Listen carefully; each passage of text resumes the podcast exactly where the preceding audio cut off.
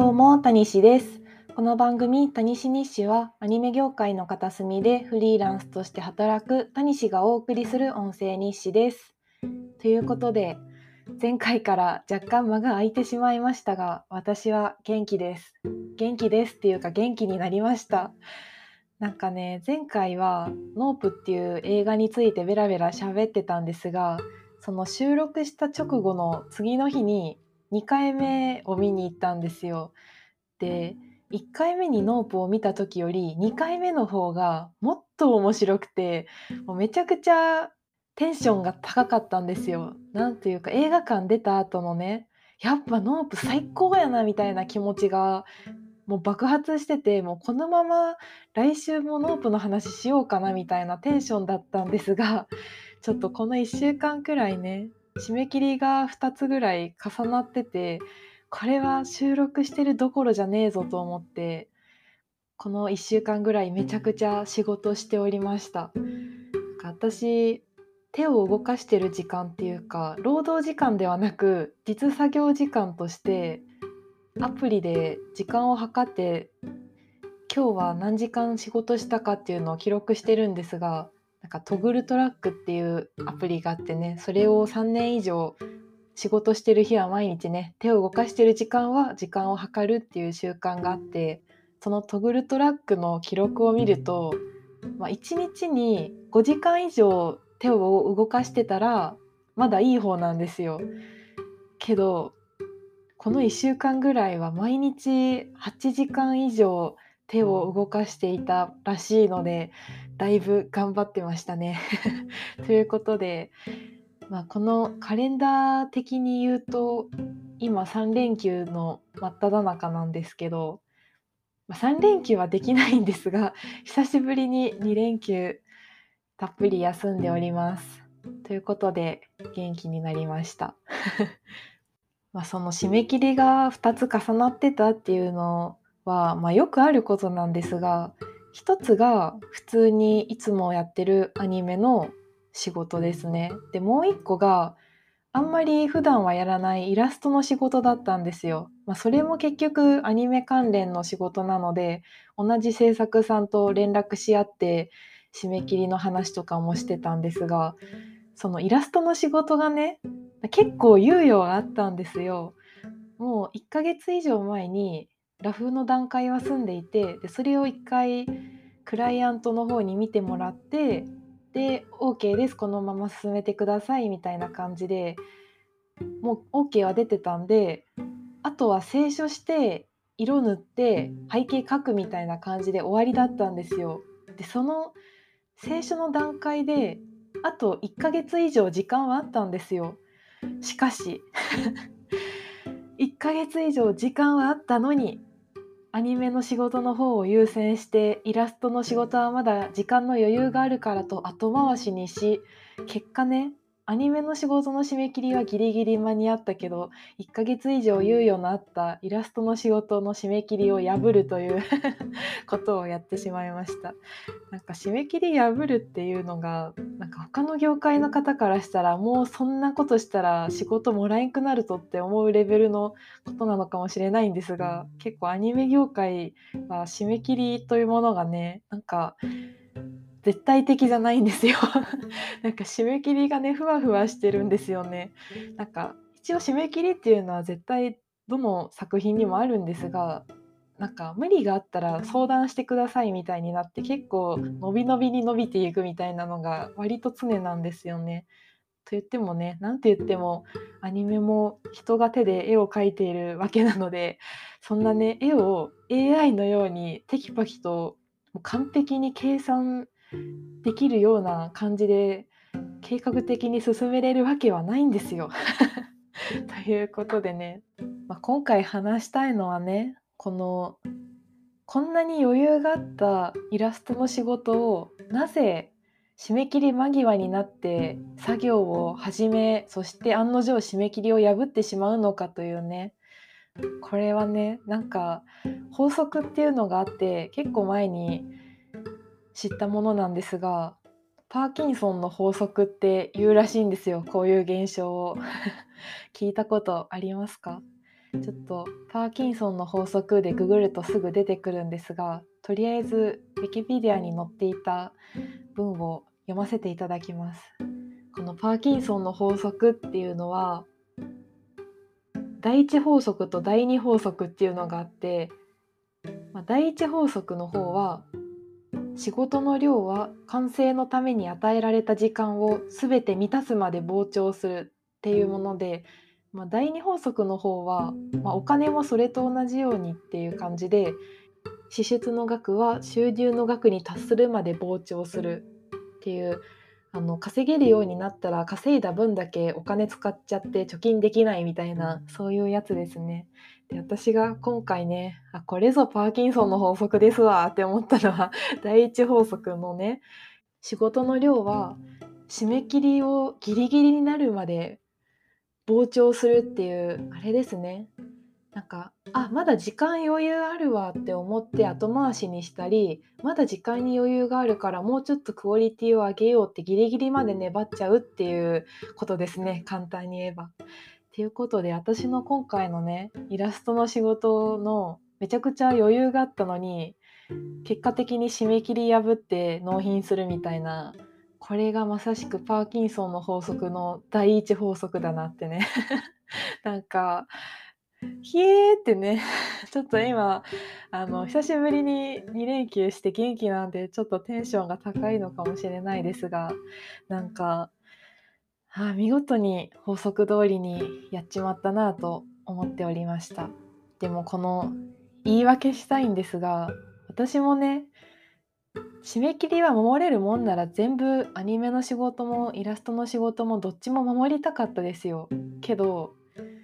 まあ、イラストの仕事っていうのは普段はしてないわけで、基本はアニメの仕事なわけですよ。絵を動かす方がメインなわけなんですよ、私はね。なんで、まあ、その仕事の方もギリギリだったわけですよ、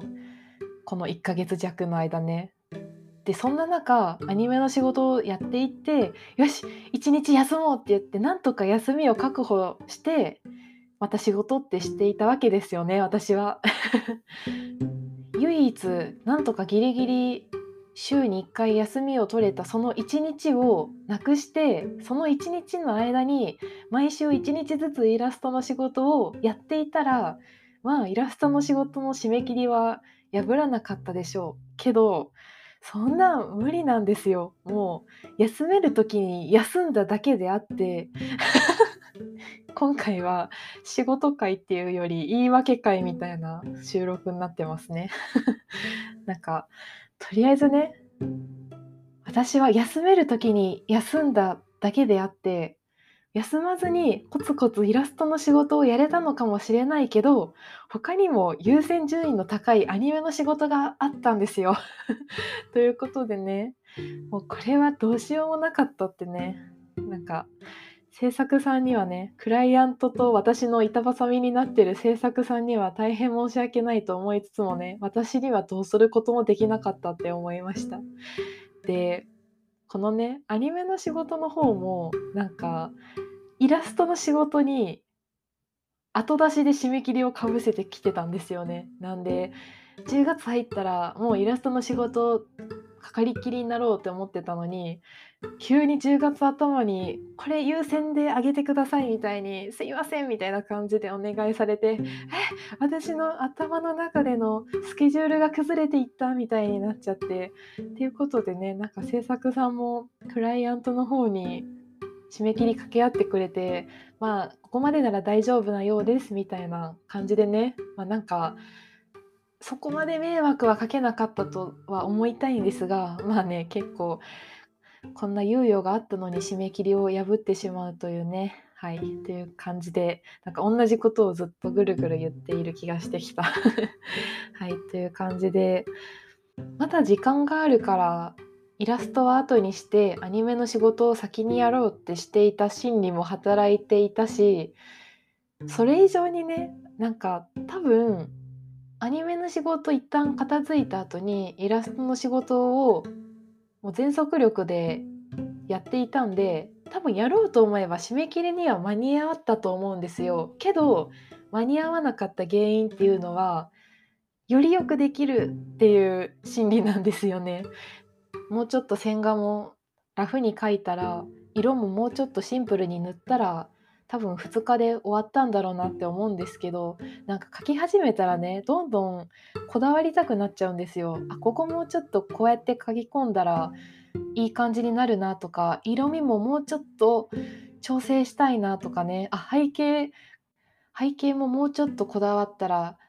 色鮮やかになっていい感じになるぞみたいなね、なんか締め切りすぎてからもね、ねちねちねちねち調整しちゃうんですよね。ということで、まあ、締め切りはとうに過ぎている水曜日に水曜日にはお送りできそうですって言って、けど水曜日に入ってからもね、なんかほぼ完成してるんですけど、まだねちねちと色味の調整したり背景書き込んだりしちゃって、で結局水曜日には制作さんにデータは送れず、木曜日になって、でもうそこではもうもう遅れるだろうみたいな状態にはなってるわけですよ。けどね、最後の微調整が止まらなくなっていくんですよ。で、まあ木曜今日中には大丈夫ですかねって連絡が来て、でようやく、あ、もう今日の夕方には出せますって言って、よし、もう夕方になったらきっぱりともう気持ちに踏ん切りをつけて出そうって、そこで覚悟をするわけですよね。けどね、結局その夕方のじゅうはちじまでに出しますって言ったじゅうはちじに画像の書き出しを始めて、書き出しにもね、いろいろなんか手順があってさんじゅっぷんぐらいかかって、結局夕方のろくじも過ぎてしちじまえにデータを送るみたいなね、自分で言った締め切りすらも破るという、なんかね、そういうことがありまして、まだ時間の余裕があるから後回しにした。そしてかつ、さらにクオリティ上げれるってね、より良くしようとこだわってしまって、さらに時間をオーバーするという、絵だけに限らないかもしれないんですけど、本当どうしようもないなとか思っちゃいましたね。なんか絵を描きたいから描いてるわけで、なんか描き出したら、やっぱより良くしたいっていう気持ちになっちゃうわけなんですよ。そしてどうしてもこだわってしまうっていうね。これ最近お絵描きする エーアイ みたいなのがリリースされて、なんか結構話題になっている気がするんですが、でもこれって私が絵を描いてる人をいっぱい Twitter とかでフォローしてるから、トレンドにお絵描き エーアイ って出てくるだけで、なんか他の世の中の人からしたら、あ、そんなんあるのみたいな感じなのかな、ちょっと分かんないんですが、なんか最近お絵描きを学習して、なんかうまいイラストレーターの絵を勝手に学習して、なんか言葉で注文すれば エーアイ が絵を描いてくれるみたいな、そういうものが生まれたそうで、ツイッター上ではざわざわしてましたが、今回のね、そのパーキンソンの法則とも同じく、そのお絵描き エーアイ が出てたとしても、やっぱ絵を描いてる側からしたら、描きたいから描いてるわけで、 エーアイ にうまい絵をとりあえず描いてほしいっていう気持ちにはやっぱならないわけなんですよね。ということでね、ちょっと エーアイ の話に行くとめっちゃ話がそれちゃいますね。ということで、どうしてもこだわってしまうんですよね。なんかこのパーキンソンの法則の例えとして、なんかウィキペディアではなく他の方が書いた記事をちらって見て載ってたんですが、例えば社内向けのプレゼンテーションの資料をこだわって作ってしまって、締め切りギリギリになってしまうみたいな。でもそういう時は社内の人に向けてのプレゼンなんだから、無駄にクオリティを上げるっていうことは不必要で、必要最低限のまとまったプレゼン資料が作れればそれが一番みたいな、こだわらなくてもいいところに必要以上にこだわらずに、社内向け相応のものを作れば十分だみたいな、そうすればこのパーキンソンの法則にも抗えるみたいな感じのことも解決法として書かれてたんですけど、でもやっぱ社内の人に向けての資料であっても、やっぱこだわっちゃう人はどうしてもこだわっちゃうんじゃないってなっちゃいましたね。なんかイラストの仕事はもう自分が書いたものがそのまんま修正されることもなく世の中に出ちゃうのでこだわってしまったっていうのが大きいんですけど、アニメの仕事の場合もうめちゃくちゃチェック工程が多くて、もう自分の最初のラフの絵はほぼ跡形もなく消えて、なんか何度もね演出作画監督総作画監督って修正が入って絵が整っていくんで、なんか最初のラフの段階で丁寧に絵を描く必要ってあんまりないんですよね。けどなんか私もねそのプレゼンテーションの例えみたいなのと同じなんですけど、そのチェックの段階で私のラフの絵を見る人が何人もいるわけですよ。でその人たちのチェックが入れやすいようにというか、あなんか雑に描いてんなとか思われたくないって思っちゃってね、なんか丁寧な絵の上にチェックを入れてほしいみたいに思っちゃって、なんかね多分これ性格の問題だと思うんですけど、丁寧にラフを描いちゃうんですよね。なんかすでにラフではないっていう、なんかラフを清書するっていうラフじゃないのっていうラフを描いてしまいがちなんですよ。でもこれって本当そのパーキンソンの法則の記事を書いてる人が出してた例えの社内向けプレゼン資料っていうのと多分ほぼ同じ心理が働いてるんでしょうね。なんかとりあえず自分以外の誰かが目を通すものだからちょっとでも整えたものを出したいみたいになっちゃうんですよねなんていうか完璧主義とまではいかないかもしれないけど、せめて自分が満足したものを出したいって思っちゃうんですよね。ということでパーキンソンの法則どうやっても抗えねえっていう話でした。まあそんな感じでね、もうこの法則の存在自体はね数年前に知ってて、ああそっかなんかどうにかなんねえかなと思ってはいますが、もうね諦めモードというか、いやこれ絵を描いてる人で抗える人っているんかなとね思ってますね。やっぱどうしてもこだわってしまう。そうしてアニメもねこうやって締め切りが伸び伸びに伸びて、作品によってはね放送が落ちたりっていうことがあるんでしょうね。でも放送が落ちるっていう段階までいくと多分クオリティを上げたいとかより良くしたいではなく、放送するクオリティにもならないとか完成まで持っていくことができないみたいなレベルの話かもしれないんで、ちょっと私が記憶にある限り経験がないので状況があんまり分かんないですが、でもね状況は想像できますなんかアニメの作品であこの作品めっちゃスケジュール余裕あるなって思ったものって一つもないんですよね。なんかラフの工程の段階ではあめっちゃ時間に余裕あるなスケジュールあっていいなとか思うんですけど、なんか清書の段階になるとえもう時間なくなってないみたいになるんですよね。なのでやっぱスケジュールってどうしてもなくなってくんだなって最近思ってます。はい、最近秋アニメが始まってなんかね新しいクールが始まる週って結構メンタルに来がちなのであんまりツイッターは見ないようにしてるんですが、なぜかというとねもう今回の秋アニメ特にそうなんですけど、ジャンプ系のアクションアニメから日常系のアニメまでなんか全部クオリティ高そうなアニメがめちゃくちゃ多いんですよね。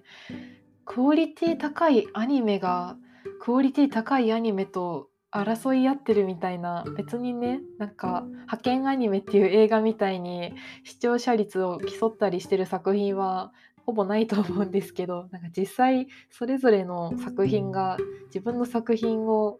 無事放送させるのに必死だと思うんでね、視聴率とかはそういうところまで視聴率競争みたいな次元にまではいかないと思うんですが、でもやっぱ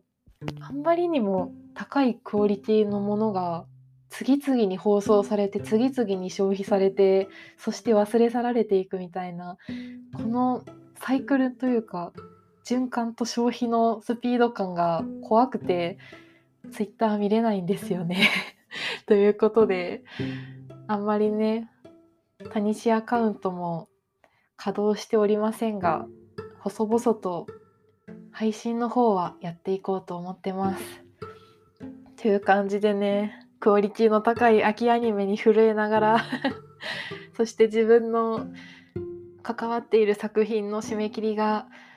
また次々にやってくることに震えながら、これからもちょっとね、程よくしっかり休みながら仕事を頑張っていこうと思ってますっていう感じでね、久しぶりににれんきゅうだったんで、この前は久しぶりに好きな服屋さんに秋服を買いに行ったりね、私は父かかっていうなんだろう、エセエスニックみたいな服屋さんがすごく好きなんですけど、その父かかに久しぶりに行ってカーディガンやらニットやらを買ったり、あとねニコニコ&ニコ&っていうのかな、ちょっと発音が分かんないですけど、そのお店で一目惚れでショルダーバッグを買ってホクホクしたりとね、で今日はそのその時に買ったカーディガンとショルダーバッグを身につけてお出かけしたいがために、無駄にスタバに行っていちじかん読書をして帰ってきて、で衣替えをして掃除をしてシーツを洗濯しみたいな、そんな一日を過ごしておりました。はい、という感じで、まあ、この前ね、ノープにかいめ見に行ってたんですけど、ちょっと来週さんかいめ見に行こうかなとか思ってますねちょっとね、なんか癖になっちゃいますね。最高な瞬間を体験できるっていう確信を得てしまったので、にかい見に行って、なんでさんかいめもういっかい見に行っても最高な体験ができるって分かっちゃってるわけですよ。なのでちょっともういっかい見に行こうかなって思ってます。ちなみに私が過去にさんかい映画館に同じものを見に行った映画ってズートピアだけですねズートピアは確か大学さんねんせいの時にゼミの展覧会に向けての制作が修羅場すぎて、それで精神の癒しとしてさん、よんかい映画館に見に行ってました。なんかそれ以来なのでさんかいも見に行くのって、なんでその時その時よりは全然元気なんですけど、やっぱ疲れてるのかなってちょっと思ってますはい、ということでまたノープを見に行こうかなとね思っております。はい、ということで今回はこの辺で終わりますかね。ではこの番組ではお便りやご感想をお待ちしてます。番組概要欄の Google フォームからお気軽にお寄せください。 Twitter でのご感想はひらがなでシャープタニシニッシュをつけていただけると、こっそりたまに見に行きます。このパーキンソンの法則経験談とかもねぜひありましたら教えていただけると嬉しいです。一緒に傷を舐め合いましょうもう諦めるしかないですね。解決しようという気持ちはあるっちゃあるんですがね、なんかどうしても締め切りギリギリにはなるよなと思ってしまってます。はい。では、ということで今回はこの辺で。タニシニッシでした。さいなら。